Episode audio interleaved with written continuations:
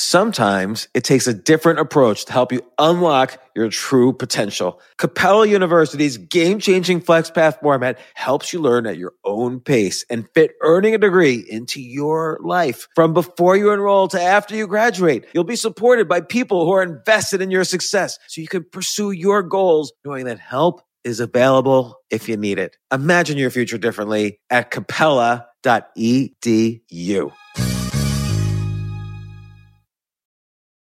As a person with a very deep voice, I'm hired all the time for advertising campaigns. But a deep voice doesn't sell B2B, and advertising on the wrong platform doesn't sell B2B either. That's why, if you're a B2B marketer, you should use LinkedIn ads. LinkedIn has the targeting capabilities to help you reach the world's largest professional audience.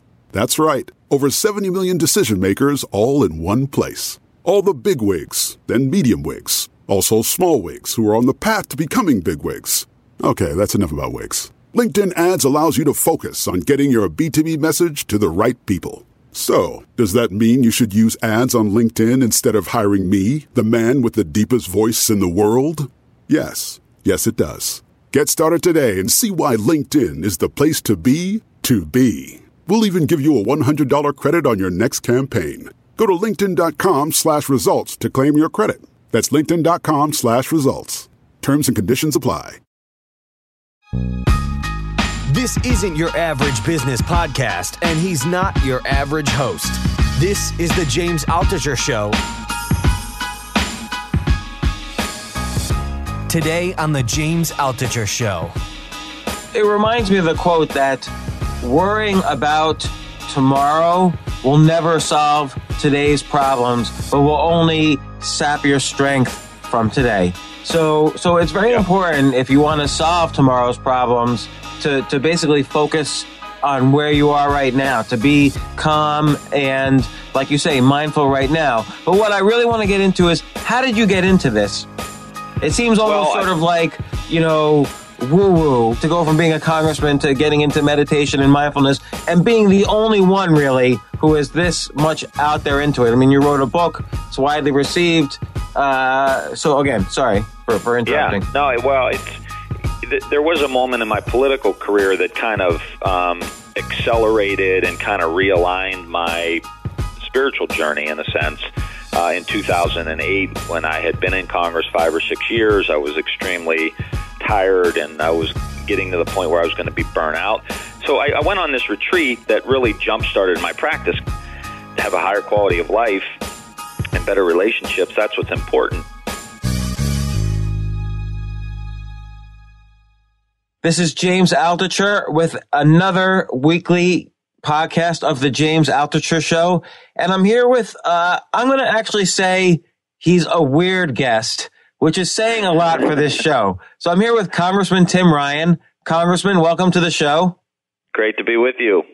And Congressman, the reason I introduced like that, I've had guests ranging from Dan Marino to Wayne Dyer to Tim Ferriss, Tucker Max. I've had all sorts of uh, Arianna Huffington.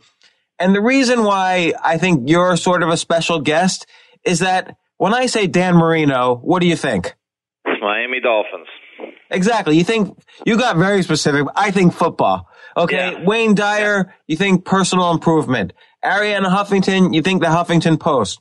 But if I say Congressman Tim Ryan, I don't think necessarily the congressman who meditates. Like there's sort of, you don't really think of that combination in Washington DC. Like, huh, someone who actually takes time to think about what they're doing because I'm taking a very superficial view of what mindfulness is. But, but why don't you define mindfulness and then we'll talk about your book and, and then I want to talk about how you got into this. So, so what is mindfulness? Um, I've adopted uh, Jon Kabat-Zinn's definition of that mindfulness is uh, paying attention on purpose to the present moment without judging. So, being in trying to cultivate a sense of awareness uh, of the present moment and not always taking your thoughts as absolute truths, you know, and and sometimes just seeing them as what they are, their thoughts, and you can let them go. You don't have to believe them. You don't have to chase them, and and cultivating that kind of um, not only focus and concentration, but also more awareness of, of the present moment. And you mentioned Dan Marino and football, and I this was one of the things that really drew me to the practice later in life, is that it reminded me of those moments I had as an athlete many many years ago, and not as often as I wish they would have happened, but of being in the zone, you know, that state of flow that uh, your mind and your body were in the same place at the same time and recognizing, you know, several years ago that you can actually train your mind to be in that place for the other aspects of your life, not just athletics, was very profound to me. And uh, so that, to me, is what mindfulness is: cultivating that state of awareness of the present moment. And so, so for instance, um, you know, I write a lot about uh, employment and the economic uncertainty that's that's happening in today's day and age. So someone maybe writes to me like an example email from this weekend. Somebody just lost their job. They're very worried about the future. They're worried they're going to lose their house. They're worried they're going to lose their wife. They're worried they're going to lose their kids. So they're scared.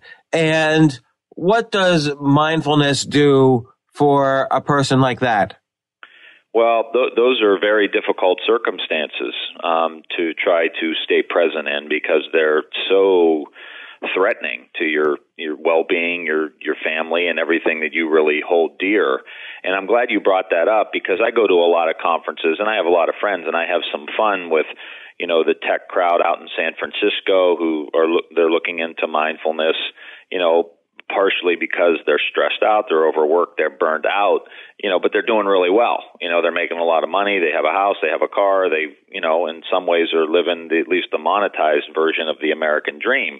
And I like to bring them back to the people in Youngstown, Ohio, or the people in Akron, Ohio, where I live and where and the people I represent who have the very issue that you talked about. And I think mindfulness um, kind of like athletics, except in a different sense, um, in those really difficult moments, really the best thing you can do for yourself and your family is to not come from a place of fear, and that's totally easier said than done. Um, but if you, if you're losing your job, you you now have to start figuring out what to do next, and to in order to really make those best decisions it, it, for the future is to be completely awake in the present moment and maybe not be driven by your fears but maybe see opportunity that may lie in there to get retrained and maybe get a better job or to realign what you're doing with your family. I mean, I'm not, I, I hate to even, it's difficult to talk about it because you don't ever want to diminish how difficult that is. But the best thing you can do is to be awake and aware in the present moment. And you know, guys from my my line of work need to do a better job with dealing with inequality and having policies that don't promote inequality and and bring about livable wages and good health care and all of that. So we've got our hands full too. But from a very personal situation, the best thing you can do is to be awake and aware in the present moment. And it is like that athlete. You know, it's just like that athlete in a high pressure situation when the chips are down. You know, who are the athletes we re- we revere? It's the Dan Marinos of the world. It's the Joe Montanas of the world. It's the LeBron Jameses of the world, or you know, those people who can perform when there should be nothing but fear, and they turn it into gold somehow. Well, it reminds me. It reminds me of the quote that worrying about tomorrow will never solve today's problems, but will only sap your strength from today. So, so it's very yeah. important if you want to solve tomorrow's problems to, to basically focus on where you are right now, to be calm and, like you say, mindful right now. But what I really want to get into is how did you get into this? Like, where does a, a you know, you've been, you, you were a state senator, you worked for another congressman, you, you became a congressman. So you've been all your adult life in this kind of political arena, which is high stress, high intensity, extremely competitive, if not cutthroat. How did you get into this? It seems almost well, sort I, of like, you know, woo woo, you know, to get into, to go from being a congressman to getting into meditation and mindfulness and being the only one really who is this much out there into it. I mean, you wrote a book, it's widely received. Uh, so again, sorry for, for interrupting. Yeah, no, well, it's, there was a moment in my political career that kind of, um, accelerated and kind of realigned my spiritual journey in a sense. Uh, in 2008, when I had been in Congress five or six years, I was extremely uh, tired, and I was getting to the point where I was going to be burnt out. I was 35. Why were you tired? Fundraising, campaigning. You know, Ohio is a very busy political state. It goes back and forth, red and blue, red and blue. And so, you know, I was campaigning for friends of mine around the state, Sherrod Brown, who was running for senator, Ted Strickland, who was running for governor back in the day, and uh, campaigning for other congressional candidates, the fundraising burden. And then I, uh, I'm a Democrat. And then when we won the House back in 2006, I got on the appropriations committee, and and that was a whole other you know portfolio of of busyness and work that I love and, and enjoyed, but it was it was adding up, and so I went on a um, after the 2008 election. I thought, you know, I don't want to be burnt out by the time I'm 40. Um, so I knew the days where I meditated you know that I was better. I was more focused, more relaxed, had higher levels of energy. You know, so so, better. so some days during this election process, you were taking the time to to meditate. What were what were you doing? Uh, I was I was doing all I was doing some Wayne Dyer uh, meditations that he uh, had. I did some Deepak Chopra. I did some uh, Christian center Christian centering prayer.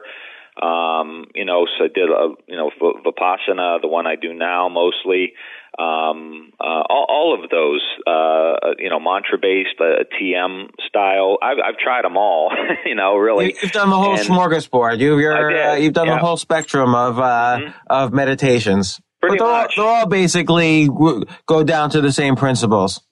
Well, I, I think you know there are there are differences, and but they all have benefits, and you know to me it doesn't really matter which one you do if it's helping you you know and have a higher quality of life and better relationships. That's what's important.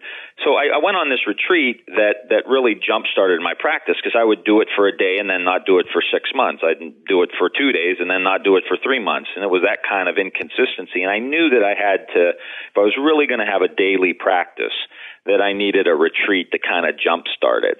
But you know, I, I go all the way back to growing up as a Catholic schoolboy, um, as an altar boy, as you know, someone who was you know involved in the church. My my family was very involved in the church. I went to Catholic school for 12 years.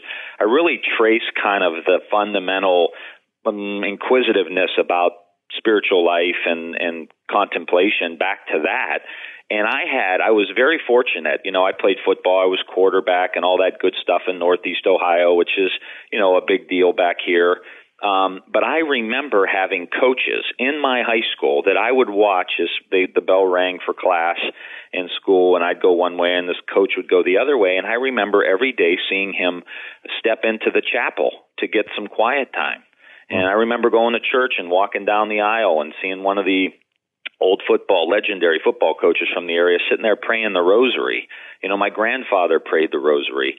And and and so I had people that I men that I looked up to that were coaches and teachers and athletes themselves prioritize this as something that was important in their life. And so I the more I get into this, the more I say, boy, I had a lot of people modeling for me that this was an okay thing to do and nothing to be ashamed of. And eventually, when I discovered it in a very powerful way, you know, I had the courage uh, to go out and write a book about it and talk about it, even though I was a member of the United States Congress. And and the book's interesting because you, you talk a little bit about your personal experiences, but not so much. Instead, I think you you I mean, you use scientific result after scientific result to show the benefits of mindfulness. Like, you know, and what are some of those ben- benefits? Well, you know, we talked a lot about stress, for example. Um, you know, there's a lot of uh, science coming online about how this is a major stress reducer. Now, obviously, people who practice it know through their own personal experience how powerful it can be. Um, but science is starting to come online and and showing how that this can reduce stress and therefore uh, and reduce inflammation in your body. And inflammation in your body causes a series of negative things. It could be both from a bad diet or stress, but in this instance, we talk about stress, and it causes heart disease, high blood pressure, ulcers, type 2 diabetes, you know, on and on and on uh, because of high levels of stress. And, and mindfulness is being shown to reduce that level of stress and therefore uh, signs of reducing inflammation, which is transformational when you're looking at our healthcare system. There was one study I talk about in the book where they had two groups that uh, they both had they had a psoriasis and they would uh, each go into a light box for treatment each group would but one group practiced mindfulness i think it was for about 20 minutes while they were in the light box getting the treatment and so the group that was practicing mindfulness needed four times less the treatments than the group that just went into the light box and you know uh, this seems to say that uh, by reducing your stress, your body will do what it naturally wants to do, and that's heal itself. And so, reducing your stress will allow it to do that uh, better. And when you're coming from my vantage point in Congress and you're looking at the, the, the budget for our country over the long haul, the primary driver for our deficits is health care, both in Medicare and Medicaid. And so, why wouldn't we want to try to adopt something that has no side effects, could reduce stress, and help drive down healthcare costs? You know, I wonder if some of it's related to the fact that, you know, just physically, you know, the, the gut and the heart have almost as many neurons or neurotransmitters in them as the brain. So when a lot of, you know, mindfulness and meditation starts off with kind of deep breathing into the gut or diaphragm area, and I wonder if that helps you know, a lot of times when you're stressed, you're stressed first in your gut, which is why we refer to stress eating or I have butterflies in my stomach or I feel like, you know, gut pains when I'm afraid of something. And so I wonder if mindfulness is related to kind of re- reconnecting all the parts of your brain so it flows a little more smoothly. I think so, and you know, and that's why we've got to study it more, and I think that's why we've got to have more public awareness of it, so we can say, okay, we have the National Institutes of Health; they are putting more money into this, but boy, if we could really ramp up and do a ten-year longitudinal study with you know hundreds and hundreds of, if not thousands, of people to really figure out you know what's happening here and what can ultimately lead to us being as healthy and productive and happy as we possibly can be seems to me that'd be a great investment for the United States government to make. Um, the other the other thing too is uh, the education. I mean, you see really if we're going to transform the country it's going to start with you know the, the kids that are coming up now. And there are education programs that are whether it's the mindful schools program or different social and emotional learning programs like inner resiliency or goldie hawn has a program called mind up. Phenomenal programs that are teaching kids in the elementary schools these these basic skills that that we think are so important, but we just don't teach our kids. You know, we yell at our kids to pay attention, and trust me, I went to Catholic school, so that happened more than once. But we don't teach our kids how to pay attention. And really, mindfulness is the how of paying attention. And you cultivate that focus, that concentration, that awareness that's only going to improve the child's ability to learn. And then when you also look, and what's very interesting is the stress response, whether you're a child or you're in the Marine Corps, is, is the same. You have an older part of your brain called the amygdala. The amygdala gets really cranked up if you're in a stressful situation. That's where your fight or flight response is really coming from. And, and over time, whether you're serving two or three tours of duty in Iraq and Afghanistan, um, you can really start to shift your brain with all of that stress and trauma that can come from that that tour of duty. And so mindfulness can help calm that part of your brain down. And when that brain, when that part of your brain is really cranked up, almost prevents you from accessing different parts of your prefrontal cortex, the executive functions of your brain. It's kind of like the CEO of the brain. Working memory happens there, attention span, decision making, all of these happen in the prefrontal cortex. So high levels of stress uh, prevent you from accessing your prefrontal cortex. So if you're a Marine, that can get very dangerous because now you're in fight or flight and you can't engage your prefrontal cortex and you may end up making some decisions that you don't want to make and could have really global ramifications when you think about it today. Same for a kid. James, same exact thing for a kid. If a kid's living in a tough neighborhood, there's gangs, domestic violence in the home. You know, we can say, oh, you know, this kid just can't learn, or we can say, well, what the science is telling us is this kid's having chronic levels of stress because of his environment. He probably has a bad diet too um, but his amygdala is really cranked up. He can't access his prefrontal cortex, so he's never going to be able to learn. So, what do we do to calm down his amygdala so that he can engage the executive parts of his brain that he's going to need to learn? And mindfulness is showing us that you can calm that part of your brain down with they do belly breathing exercises, they do body awareness, body scan exercises, very simple stuff. what's an example? Like, what's the simplest thing that a listener can try right now? Well, the, the one they really start with a lot is the the the um, the um, body scan. So you can lay in bed or sit in a chair, and you just become aware of your feet.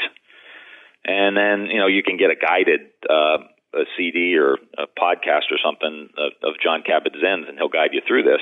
And then you, you become aware of your feet, and then you become aware of your ankles, and then your calves, and you deep and take some deep breaths into that area, then to your knees, then to your thighs, and your and all the way up to the top of your head. And you take about ten or fifteen minutes to do this, but it starts to ground your focus, your awareness into different areas and your mind will go off from your feet and you see that your mind went off from your feet and you bring it back bring it back to your feet. Don't get so disappointed if your mind drifts. Just it's a practice in bringing it back. Well, it's it, that's you make the the point that always needs to be made. So I'm glad you brought it up because people always say, "Oh, I'm bad at this." You know, I can't do it.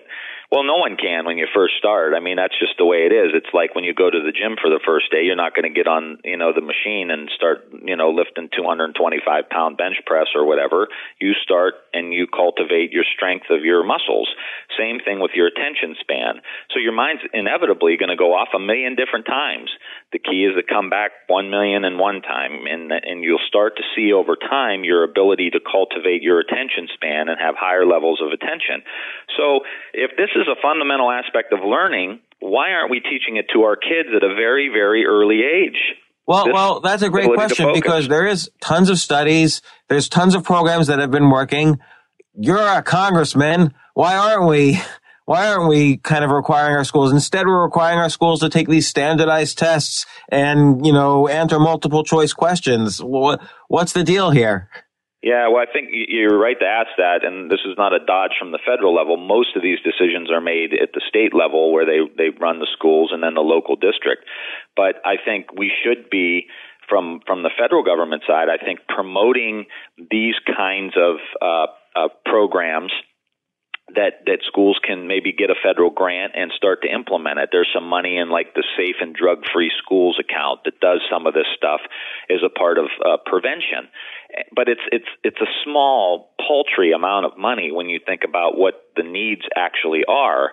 And we got a grant a couple years ago for Youngstown and Warren City schools, and my whole goal was the grant was a million bucks.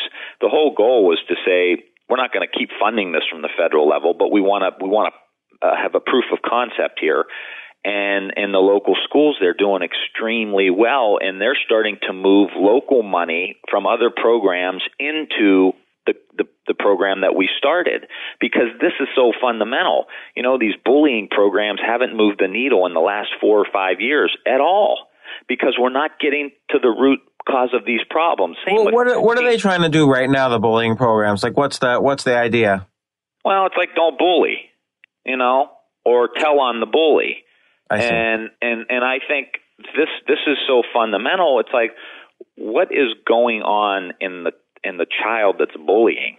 Like what's going on what, what's going on inside of them? What's going on in their family life? What's going on in their neighborhood? Why are they why are they feeling this? And bullying's always been an issue, but today it's it's dangerous and it's gotten out of hand. And i think it it's showing us how much anxiety these kids are living under. You know they're either bullying or they find drugs and alcohol may be one or they they lack so much intimacy in their life that teen pregnancy is is becoming an issue uh, all across the country.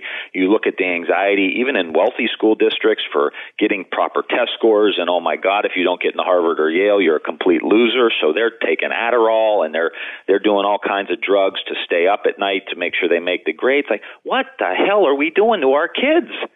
And the default position from from the from many uh, people is, well, put them on some drugs. You know, get them on some ADD medication or ADHD medication, or they're depressed or what. It's like, wait a minute, we're going to have a nation full of doped up kids. And the same thing with our vets. You know, they come back and it's like, well, these practices that I'm talking about, whether it's mindfulness based stress reduction or there's a program called Project Welcome Home Troops that does deep breathing exercises and they do a power breath workshop that are getting these vets off of their medication. These guys are sleeping through the night for the first time in years, and I talk to them all the time. And they, they're these are Vietnam vets that are in their 60s and sometimes 70 years old that all of a sudden discovered mindfulness-based stress reduction, and they're like, "Holy cow! I've waited 40 years for this." You know and and they feel obligated to tell the younger vets the same thing. We had a kid the other day billy birdzell who uh, had did several tours. He was on the front page of the washington post. He came to a a meditation session that we have. He said I, they were pushing me down the the road of put, getting on drugs and i had i had some real issues with post traumatic stress but i wasn't going to go there. He developed his his girlfriend's a yoga teacher. He developed yoga tai chi meditation uh, acupuncture. He kind of created his own little way of, and the guy, and the kid's fine. He's so lighthearted, and he says, "I got my life back." And mm. and the point is, like, the default position for America in 2014 and moving forward cannot be uh, better living through pharmaceuticals. It just can't be because we're going to have a nation full of kids who are just zombies, and same with our vets. And to me, that's unacceptable. We can do better than that. So again, uh, you know, given these results, and these results are all over the place. They're not hidden. They're not just in your book. Like I've read them in other places. Uh, is it is it the pharma company that's lobbying against you know kind of more exploration of this? Of what's happening that's preventing more exploration of this, and the FDA instead pushing more Adderall on everybody? Well, I think it's just a lack of awareness. I really do. I don't think there's any big grand conspiracy. Um, obviously, the pharmaceutical companies are interested in making money, and, are, and are they in your district and pushing their their product? Um, no, not really. You know, I mean, obviously they sell in my district, but right. um, you know, it's not it's not a big um, industry here. But you know, I, to me, it's it, it's this message just has to get out that this this isn't fringe, this isn't woo woo. This is something that the Marine Corps is doing. This is something that Phil Jackson did with the Los Angeles Lakers and the Chicago Bulls to increase performance and concentration and focus and awareness and all the stuff we've been talking about. This is something that a lot of medical schools are starting to teach. In fact, I was down at uh, the Ohio State University in Columbus a few weeks back. Their their their students, they have a couple students that actually want mindfulness-based stress reduction to be a course for first-year medical students. So the kids are starting to ask for this now. The students are starting to ask for this now. So what we've got to do is continue to to raise awareness about this, and this is kind of why I wanted to write the book and celebrate the scientists and the people in the military and the vets and the schools that are doing this to really say, "Hey, listen, I'm from Youngstown, Ohio. I mean, this I'm not from LA, I'm not from New York, you know, I'm not from Vermont. I'm from Youngstown. I played football my whole life. You know, like that's what we do. We play sports. You know, I represent steel mills and auto manufacturers and, you know, normal America.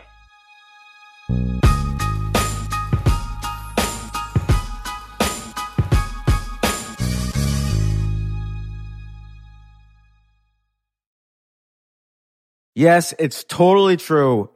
Airbnb has changed my life. If anything, they have made my life so much better. Like I used to live in Airbnbs. I, I lived in over a hundred or 200 different Airbnbs over a three year period.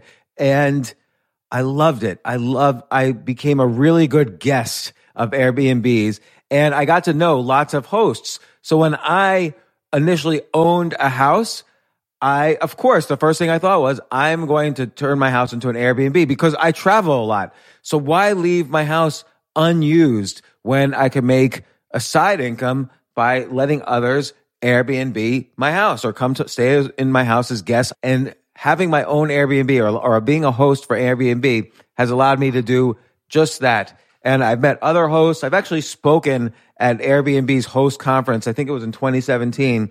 I met so many just nice hosts. It's a great community. And I love, you know, turning my own home into an Airbnb. Like I'm traveling to Austin next month.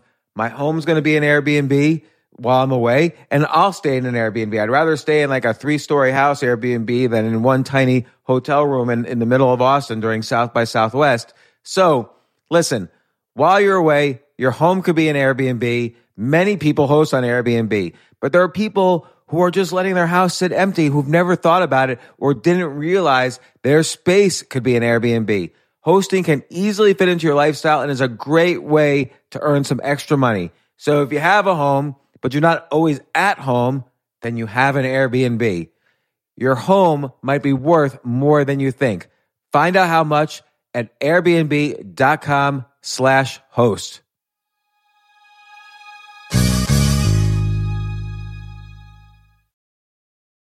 Looking for a rewarding, life changing opportunity that enhances the lives of children in your community? Well, with almost 50 years of experience, Huntington Learning Center is the nation's leading K 12 tutoring and test prep franchise, dedicated to shaping brighter futures for both students and franchisees. Huntington is the top revenue producing supplemental education franchise in the US, and their proven system is the key to success for you and your students. The Huntington Advantage includes low startup cost turnkey systems, dedicated support teams, national and local marketing support, and multiple revenue streams to help you build a life enriching and profitable business. No education experience needed. In today's environment, the need for tutoring has never been greater. When you become part of Huntington Learning Center, you're filling an urgent need in the growing $5 billion supplemental education industry. To learn more, Visit huntingtonfranchise.com. Make a meaningful difference, pursue your dreams of business ownership, and be a positive force in your community. Don't wait. Visit huntingtonfranchise.com today.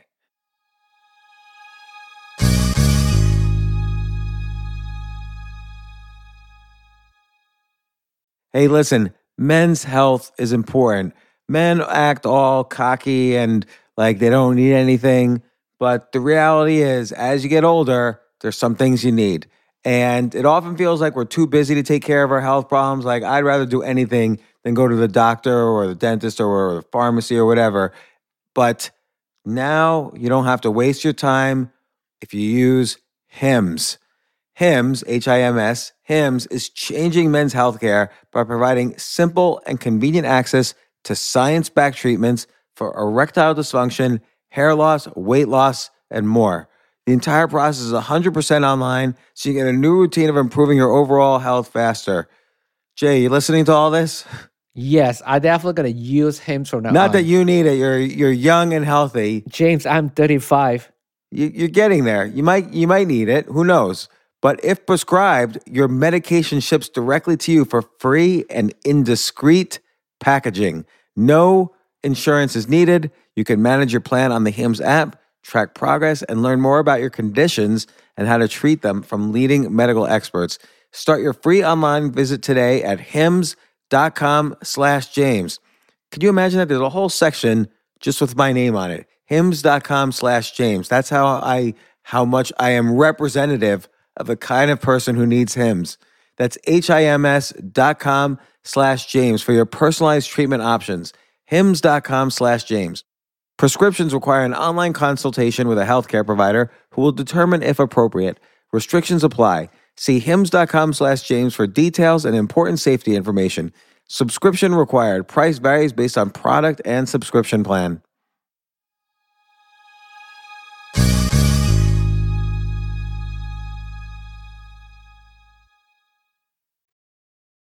You're kind of like in ground zero of what's happening in the American economy right now uh, with essentially, you know, not only global outsourcing, but technology outsourcing and just the general retrofitting of the economy to use less employees. So Youngstown's kind of the center of a hundred year industrial revolution that's coming to an end. And what's, what, what do you see happening economically in this industrial belt right now? Well, we've we've got some real positive signs too. Um, the the president is starting the, the beginning workings of about 15 of these um, manufacturing innovation institutes. The first one a couple years ago was put in Youngstown, Ohio, and they're doing additive manufacturing, three dimensional printing. A, a bunch of uh, you know corporations are here who do manufacturing for the military, the energy sector, and and other areas. They're all here in Youngstown now, so there's a great opportunity there. There's you know business software incubator we have in Youngstown that the average uh, wage is about fifty-eight thousand dollars a year. There's only 300 employees there, but it's a it's a growth area for us. I was out in Akron the other day. Got a business accelerator out there, and I think the average wage out there is into the sixty thousand dollars a year as well. My I think there's a variety of things that we need to do. Um, one of the issues is, is coding, is teaching kids how to code. There's uh, one coder for every three jobs that are available, almost the exact opposite of the rest of the country, where there's you know uh, three people looking for every one job. So there's thousands of coders that are needed with just about a year's worth of training. And there's some great programs like Yes uh, Yes We Code, and there's uh, Women Who Code out of New York where we can get kids trained up in coding. I think we need to we do need to make some public investments into our our roads, our bridges, our infrastructure, our airports, uh, our combined sewers. These are public investments that need to get made, and will put people to work. And if you work in the building trades here in here in Ohio, you make a, a decent buck. You make probably twenty dollars an hour, twenty five dollars an hour. Those are a lot of projects there that that need to get done. But ultimately, I think another area is food. Um, I think we need to focus more on regional, sustainable farming where you can keep food local and grow and nurture the local food supply chain uh, and keep money in these in these different regions and get away from these monoculture uh, and monocrops and all of these things. So there's a there's a food component of, of it as well, and and ultimately I think what we have to do is we're in the beginning of creating a new economy I mean, we just have to. The old economy is on the way out, and the new economy is yet to be created. And I think ultimately what we need to do is make sure that our students, that we, we obviously do put money into research and development through the Department of Energy and Department of Defense and NIH and National Science Foundation. I think we really need to ramp that up. We need to get kids in our schools that are focused aware, get these programs in our schools, social and emotionally literate.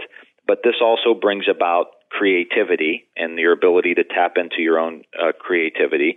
And that's going to help us as we move forward. But we also, in order to stimulate that creativity, we need to get these kids excited about math and science as well with Legos in the elementary schools and with robotics in the, in the grade schools and, you know, uh, STEM colleges in our universities and really see, okay, let's unleash it. I can't tell you what the economy is going to look like in 10 years. I don't think anybody can, but I do know if we give the kids the skills we talked about with the social and emotional learning and the mindfulness and everything that brings to bear, we get them excited about being creative, and that means music and art in our schools, and really get the creative juices flowing.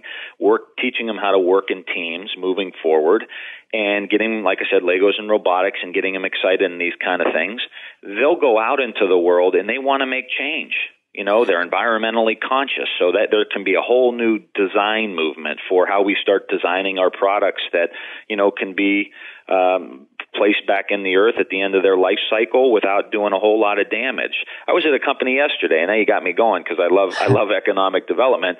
But I was in a company in Akron the other day. They're pulling all the plastic out of landfills, and they're converting it into oil, the oil that was in the plastics, and they're reducing the garbage that that's going in the landfills and reducing landfills by tons, tons, billions of tons of of plastics. Now, is there are there regulations like on on what to do with landfills? For instance, there's a lot of natural gases that that landfills you know exude. So, are there things you can and can't do with landfills? Uh, well, yeah, I think methane too is a big issue coming out of landfills. Yeah, yeah, you do have to be careful. You do have to but, be careful. But, but like methane, something that, for instance, can be recycled into energy, and I think that's one of the things that you're not allowed to do use with landfills. Like uh, a lot of this is sort of regular, you know, kind of held back by regulation for some reason. I agree, and and I think that's what I'm talking about when there's a new economy, and just because you may you know, be a Democrat and the old the old way of or environmentalist, and the old way of doing it was, hey, we better regulate these landfills. Well, let's maybe set up some pilot projects with some companies who know how to take the methane out of the landfill and recycle it and Oh, w- w- put it would to you a little say- more productive use. I mean, would you say, for instance, can you think of an example where sort of taking a step back, being mindful, being meditative has put you at odds with, let's say, the Democratic leadership in terms of just blindly following, you know, whatever the leadership tells you? And I'm saying this whether you're a Democrat or a Republican. Yeah, I think so. I I think it's uh, you know it's allowed me to like think for myself and and really see not be blinded by oh well this is my party I should be with them or that makes sense to me and I'm not even going to think about it. Well, what's an Um, example? Like, what's a, what's a profile in courage that, that the, you know, the mindfulness has, has given you? Well, I would say you know the other day um, we had a we had a vote on the research and development uh, tax credit, and the Democrats were against it, and it was not paid for. And a lot of times now the Republicans won't do anything because it's not paid for, and which I think in the long term is is not necessarily a bad strategy. But they won't even pay you know uh, find a way to pay for unemployment insurance to extend it. Um, and I'm for extending unemployment insurance, even though right now we don't have the revenue to pay for it because I think the social value is there. But anyway, Democrats were against the research and development tax credit because it wasn't paid for, and they were whipping Democrats to vote against it. And I voted for it because I think if there's one thing we can do for our economy today is give some certainty to these businesses who are doing the research and development and commercialization of products that are going to lead to job growth in our country. And I recognize it's not paid for today, and maybe we have to come back and figure out a way to do it. But I think that is something that we need to do. So that was my belief, and I see it happening in my district. I see the businesses that are growing are ones using uh, or could potentially use this research and development tax credit. So I voted against the party on that because I just I felt like they were they were wrong. And, and what happens? Like, does does when you vote against a, a vote like that, does like Frank Underwood suddenly call you and uh, start, start yelling at you? Like, you know, start. Yeah, I stay I stay out of I stay out of the train station. You know what I mean with with Frank.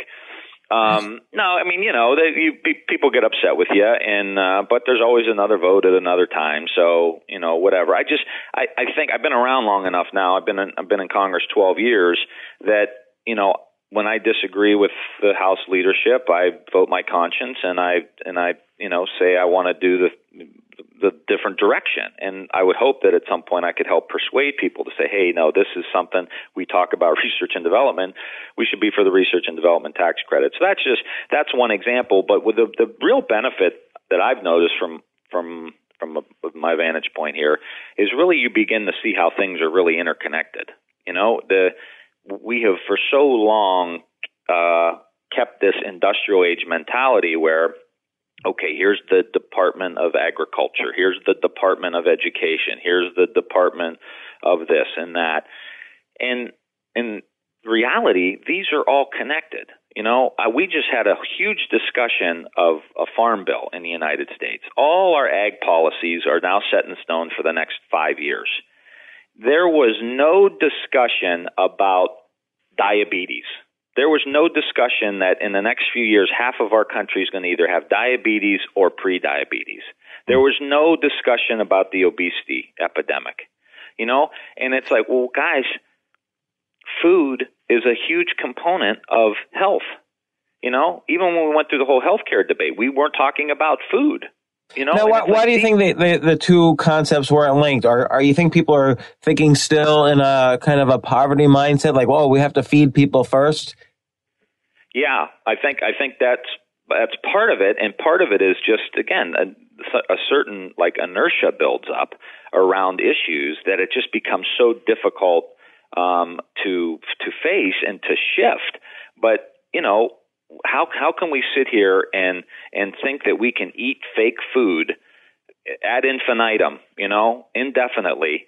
and it's not going to affect our health. And we're watching the numbers continue to increase with, like I said, with diabetes and prediabetes and obesity. And we're seeing what's happening to our children. We're reading articles about all of these antibiotics that are in, in our chickens uh, and the poultry that we eat, huge levels to where we're becoming resistant to certain antibiotics, which could be a hell of an issue for us as a country. You're looking at the hormones that we put uh, in in our meat, and the fact that cows are even eating corn when they're designed to eat grass. They've developed this chamber in their belly to digest grass, uh, and it's actually healthy for you. To, so, you know, so, to, so would you say that. that, like you described earlier, uh, you know, studies show how mindfulness in, uh, almost, it, let's say, it relaxes the amygdala, so there's more communication with the prefrontal cortex, which is like the CEO of the brain, as you described it. Would you say that? kind of practicing those connections and making those connections run more smoothly allows you as a congressman to more easily start making these connections between the different concepts being voted on and, and argued and debated and so on. Yeah, definitely. Just uh, to, you see it clearly. You know, you see the connections and and it really does look awfully foolish, you know. And but I think it's not, you know, I think moms get this. You know, I think there's there there are mothers who do the grocery shopping and who you know watch their kids grow up and see them in schools that are saying, "Gee, something just isn't right here." Like, wh- how can we keep going down this road? And it's done. It's not Democratic or Republican. It's like living. If you're alive and paying attention and watching your kids, you know, I think, you know, for me, stepping into this void and talking about it can really have a, a powerful impact. And my my goal is to how do we mobilize these these moms? How do we and mobilize the country? Did you get pushback at all? Like I saw one reference on, on Google. Somebody called you uh, Congressman Moonbeam, almost like reference to uh, uh, Jerry Brown in California in the in the seventies. Because uh, I right. think he was referred to the same way. Like, did you get pushback when you wrote this book that uh, oh you're, you're thinking of issues not important to the district, or this guy's crazy, or what what what was sort of the response from from constituents in your district when you wrote this book?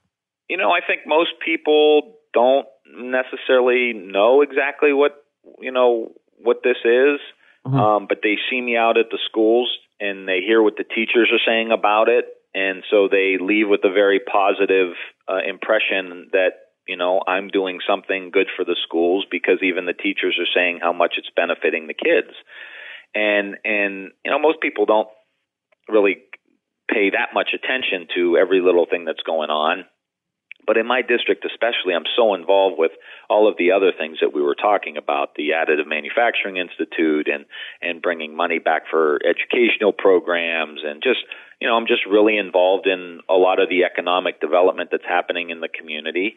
And, you know, when I talk about this, I don't talk about, you know, whatever. I talk about the science. I talk about Phil Jackson. I talk about the Seattle Seahawks who had a right. whole mindfulness based program this year um, and an amazing sports psychologist that's working with them. And it's like I said, I tell my my guys who like to give me a hard time, I'm like the Seattle Seahawks won the Super Bowl. You know, they weren't laying uh, on the field against the Broncos in like savasana pose doing a body scan. You know, they were in the game. They were playing, but they were focused and aware, and obviously it worked. Um, Eh, eh, because they were in the present moment and paying attention to what was happening around them and had a high level of focus and concentration and you know um so it's this is not about you sit on a cushion or you go to a yoga studio and then you get off the mat or off the cushion or off of your chair and you go back to you know life no this is about taking that awareness off of the practice off of the cushion and into your life so that you know when your wife you know talks to you you're trying you're paying attention. When your kids are there you're present for the kids because that's what they do. They just feel you most of the time the kids. They just feel whether or not you are present with them. You bring that to those daily situations. And i just think if we all brought just a little bit more just if we were just a little bit less stressed, if we were just going a little bit less crazy, if the treadmill was just going a little bit slower, that our country would shift in, in really dramatic ways. I I totally agree with that. So so let me ask you this: what what do you worry about? Like like you have an election coming up every two years. You have an election coming up. Do you get stressed about that? You might not win. Do you, do you have anybody even running against you? Like you've been there twelve years, so you're pretty. It's a pretty easy layup, right? Yeah, we we've got a good district, you know, and I've been around it, like I said, for 12 years, and and know most people in the district, and yeah, so we're we're we do okay, and it's a strong Democratic district as well. So um, we just got out of a Democratic primary where we had someone run against me, and we got about 85 percent of the vote. Who who would run against you? Like, what do they say? They had a they had an they had a personal issue of a local crime that was committed that they wanted me to look into, and they felt like I didn't do enough to look into it. Um, it well, what was the issue? Uh, some policeman uh, shot somebody, and uh, and it went through the entire court. You know, uh, it was all it went to trial and all of that stuff, and the cop was found innocent. And you know, there's nothing I can do really from the legislative perspective. It's kind of that goes through the judicial branch, but that's why he ran, and that that was the reason. And um, you know, and we did well, so it was it was good. And um, you know, I just, I, but you, you always worry. I mean, you know, this is this is another thing that that I think is important to point out when you're talking about, you know, the practice of mindfulness. It doesn't make all your problems go away. You know, you still have fear. You still you still get nervous. You still worry you may lose your job or your kids or you know something may happen. And my wife now she's pregnant, so you, you know you worry about the baby and oh, you know, congratulations. You know, Thank you, thank you. But you, you know, you, these are things you can, you're concerned about. Um, you know, is the baby moving? Is the baby not moving? Is, how's my wife feel? You know, you just, and what this does is I think it helps you come into better relationship with all of those things, you know, and it doesn't mean that it's, you know, soft or, you know, squishy, but it's like, are you going to let these negative thoughts like run, overrun your life so that you're in a bad mood so that when your wife needs you to be there for her, you're, you know, a little bit you know, edgy and irritable?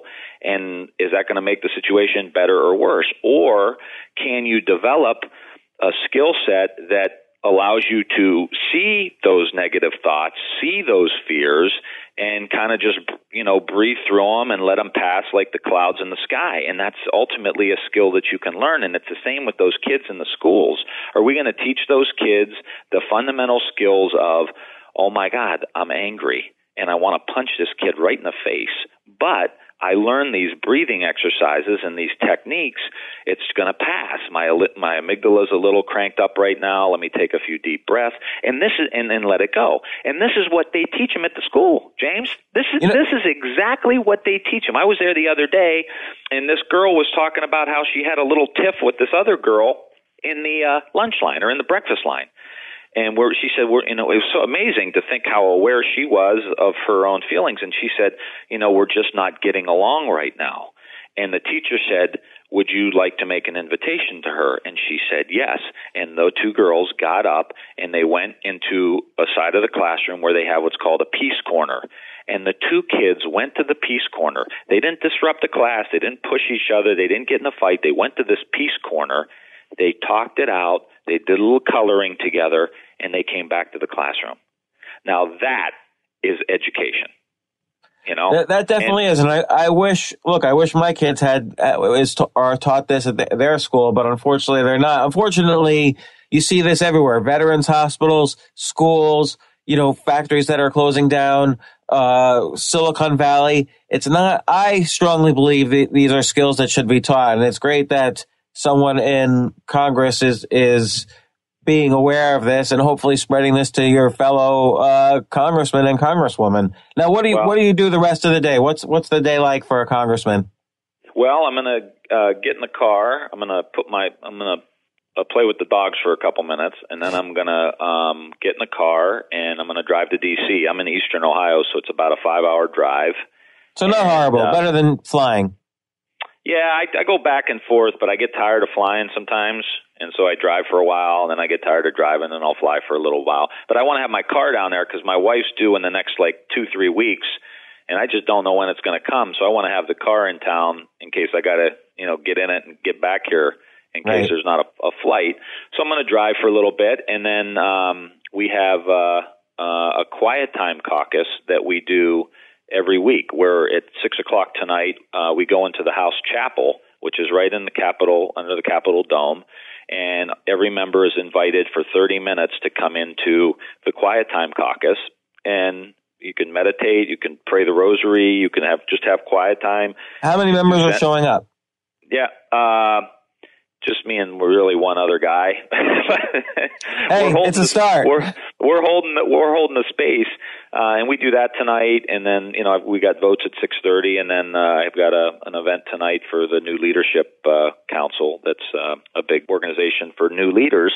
And then what, one other thing we do that you may find interesting, we do every week we do a session with staff members where we've been getting about 30 or 40 staff members come, and we have different uh, meditation teachers come in. Uh, teachers that are doing work with veterans, doing work in the schools, doing work uh, in hospitals, education, the military. They come and they'll do about a half hour guided uh, meditation session for staffers, and these staffers are great. You know, they're they're they're really enjoying it. They're they're seeing the benefits of it, and they're learning all the different applications. So to me, that's almost more important than the members of Congress. And to have thirty or forty staffers there that are interested in this kind of thing um, is really cool. You know, it's really it's really something that says you know maybe there is a little shift happening here. Well, Congressman Tim Ryan, author of A Mindful Nation how a simple practice can help us reduce stress, improve performance, and recapture the American spirit. Thank you so much for coming on to my podcast, and uh, I really appreciate the time. I know you're a busy guy. Well, thank you. I think it's really important that guys like you find value in this and want to help get the word out because the moms in the school districts, you know, the the people on the uh, school boards and the teachers, the more they hear about this, they can start this uh, in in uh, in their own classroom. And in the back of a Mindful Nation, um, there's a resource section of different organizations that are doing this work. And so any of your listeners can go and get the book and get into the resource section and get some direction on how to implement this in your own communities. It's a very decentralized movement, and uh, we need everybody's help to get it rolling. Also, I will say in the back of the book, there's some sample exercises of different of different paths and different traditions on how you can uh, practice mindfulness. So I, I recommend that as well. I appreciate that, James. Thank you so much for doing this. Thanks, Congressman. Goodbye. Bye bye.